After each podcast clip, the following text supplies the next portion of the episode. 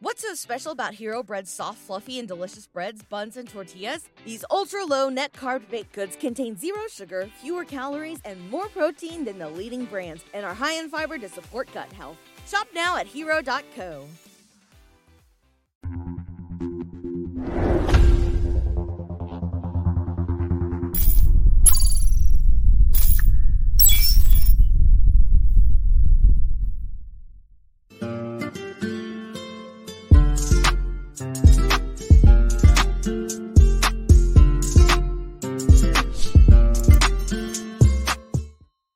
What's up, y'all? This is Nina Perez, and this is Straight Talk, No Sugar Added. I am so stoked you're here. You guys know I go around this amazing planet of ours, finding the best humans on the planet to come on here to grow, challenge, and transform your thinking. Now, I found this gem for y'all, okay? So buckle up, because today we're going to have a really cool conversation, and we are talking to Nick Hutchison. He's the mastermind behind Book Thinkers, and in just 7 years, he's reached 1 million people each month and hosts the top 2% global podcast, Book Thinkers, Life Changing Books. You know we're going to get into books, right? I mean, that's what we're doing. So I am so glad he is here. He's had amazing interviews with like Grant Cardone and Lewis House, both guys that I really, really like. They can be polar, right? They're so polar opposites. So that must have been really cool conversations. I'm going to catch that on your podcast.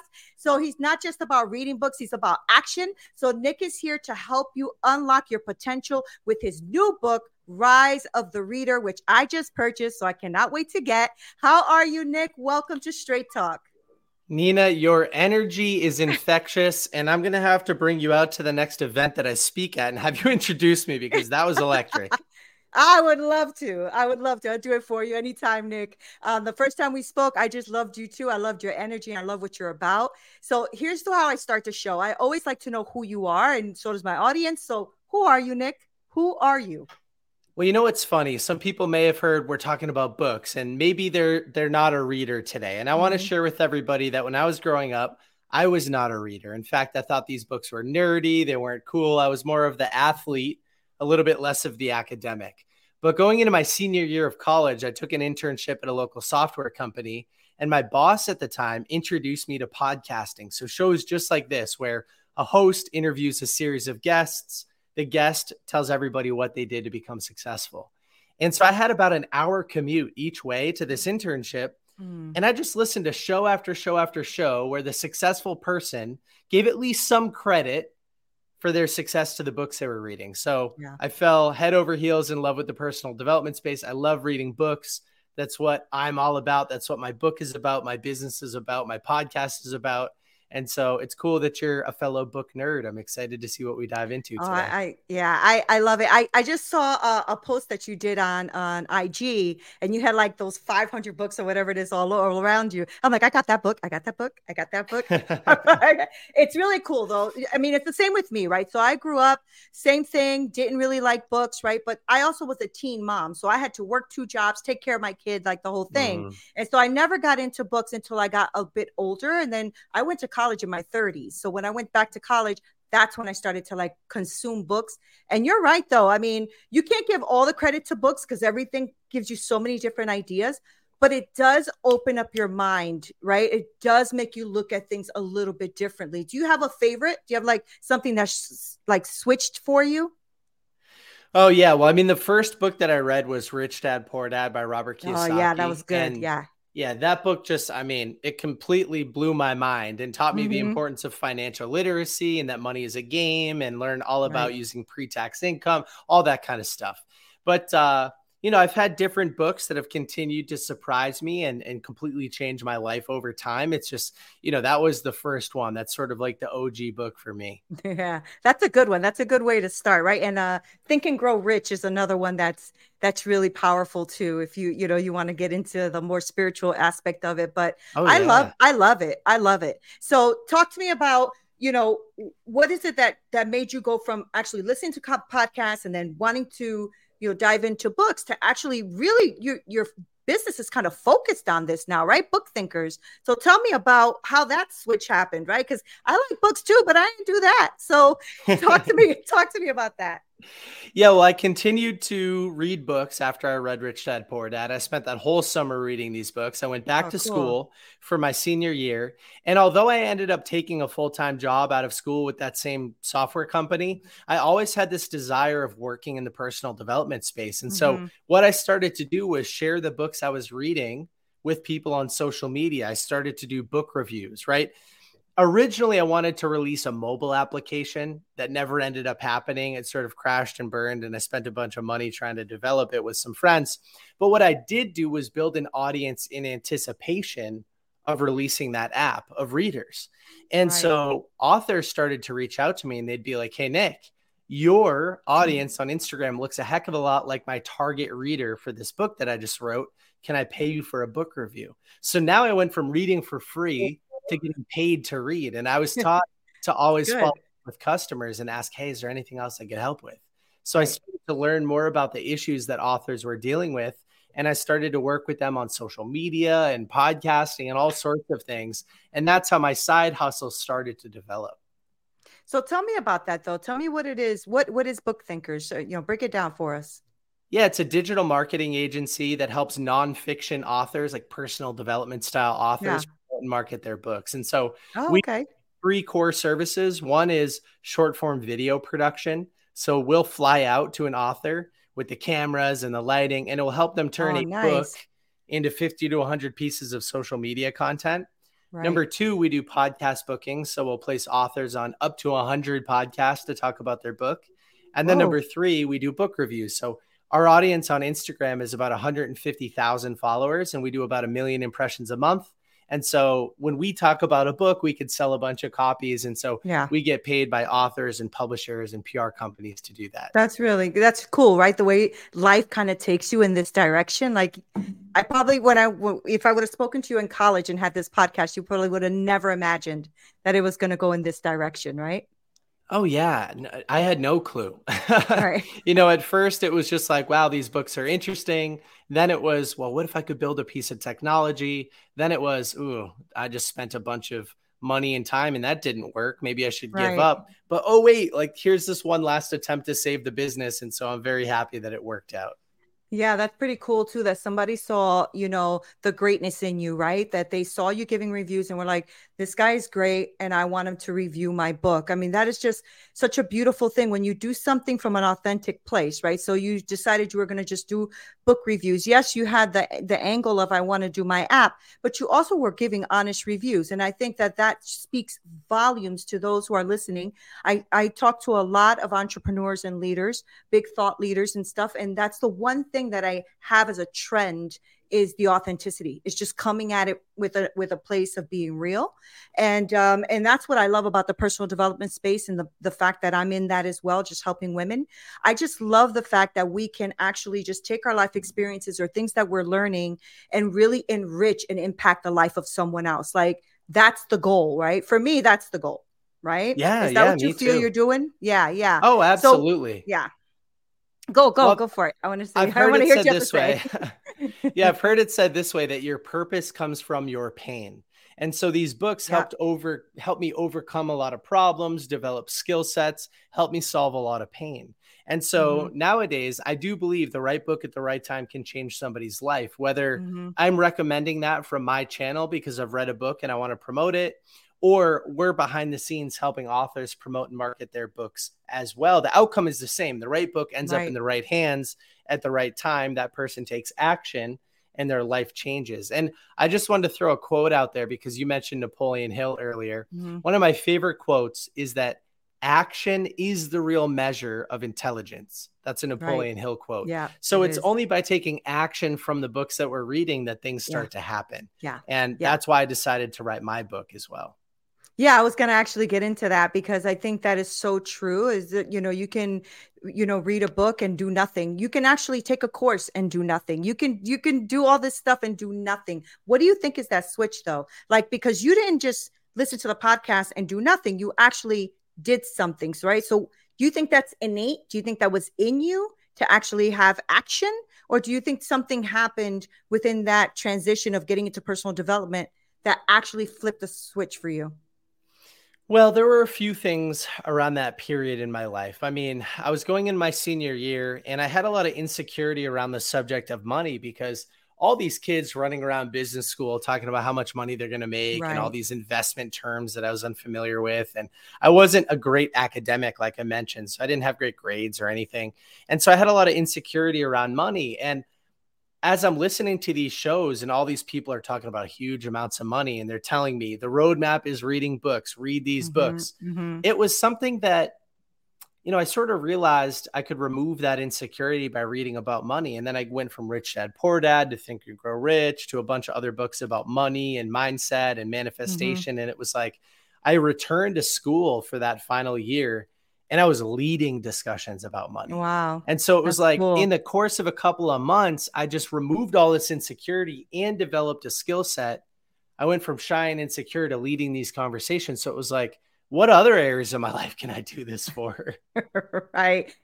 Now does your, business actually help authors structure the book as well? Or do you come in after they've created the book, everything's done, now you're going to take over?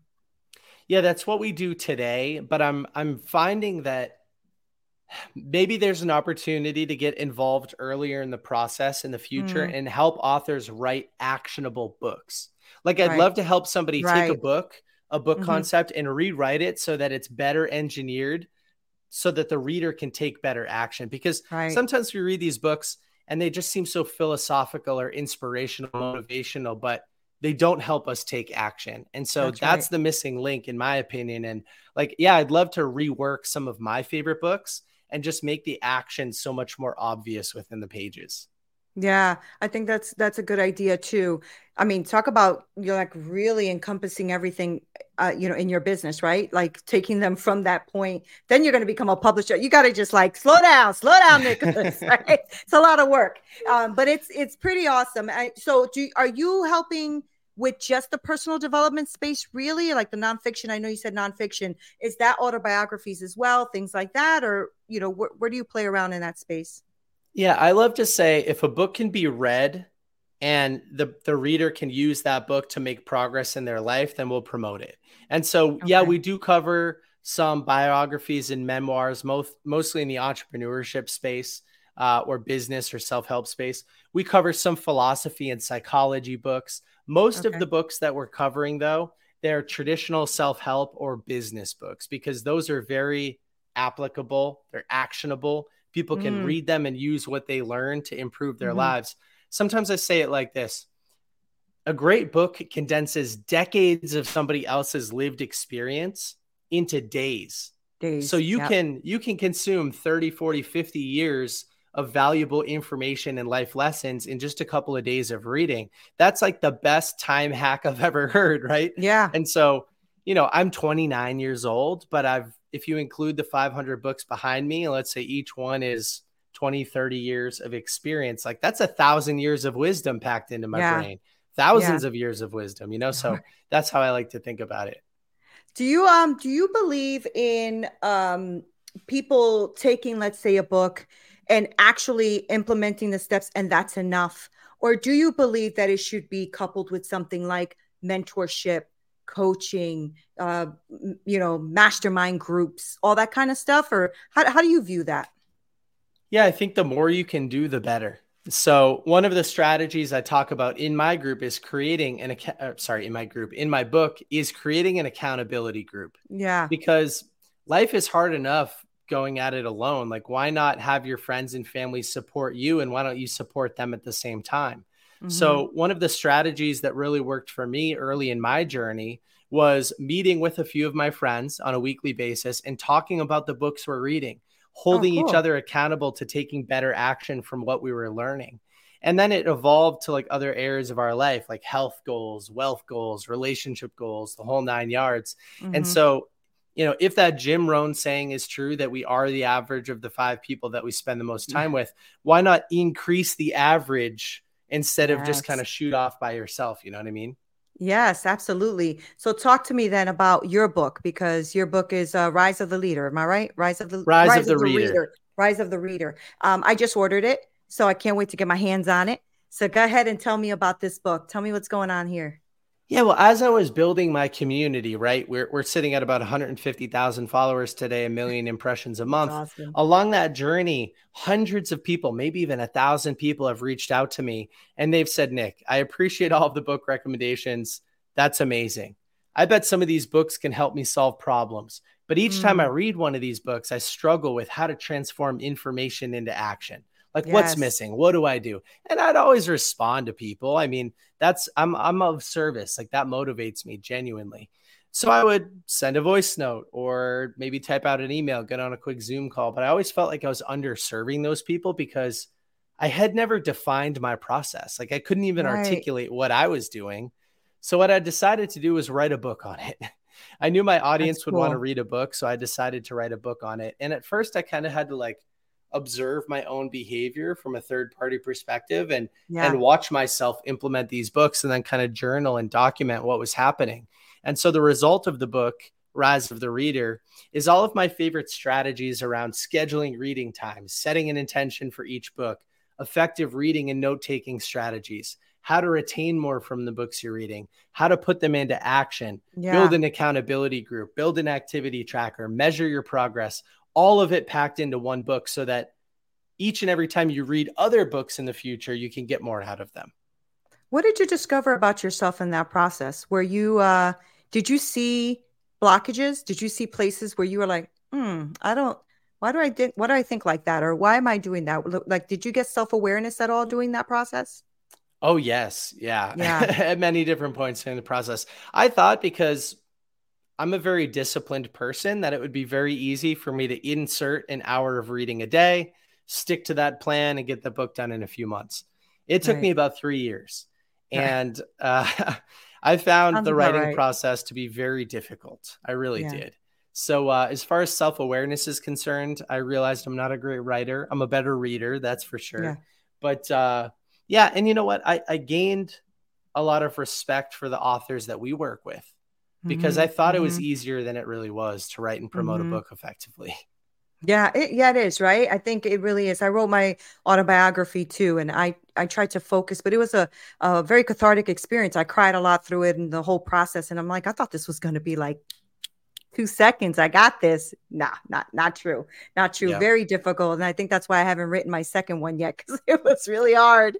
So I'm glad you got through it though. 3 years, you must feel so accomplished, right? Because it's coming out in November. You must be super excited about that. And now you're like in the game with these guys, right? So it's not just reading the book. Now you got a book that can be read, which is cool. So give me a tip or two, if you can, for people who are getting into reading. And I think one of the things I struggled with the most, because I do have a little bit of ADHD, was the retention, right? Mm-hmm. So it was a little hard for me to retain. I have to write as I read and highlight and do all of that to get it going. So give me some tips on, what tips would you give somebody who's picking up your book and just needs to know how to start this process? Yeah. So I think even with the retention piece, it all starts by setting the right intention for each book that you're reading. So sometimes I'll meet people, Nina, and I'll be like, hey, what book you're reading? And they'll tell me, and then I'll say, why? And they'll be like, what do you mean, why? I'm like, well, why are you reading the book that you're reading? Right. We need to understand what purpose this book is supposed to provide us. And so I like to set this intention or this goal before I start reading each book.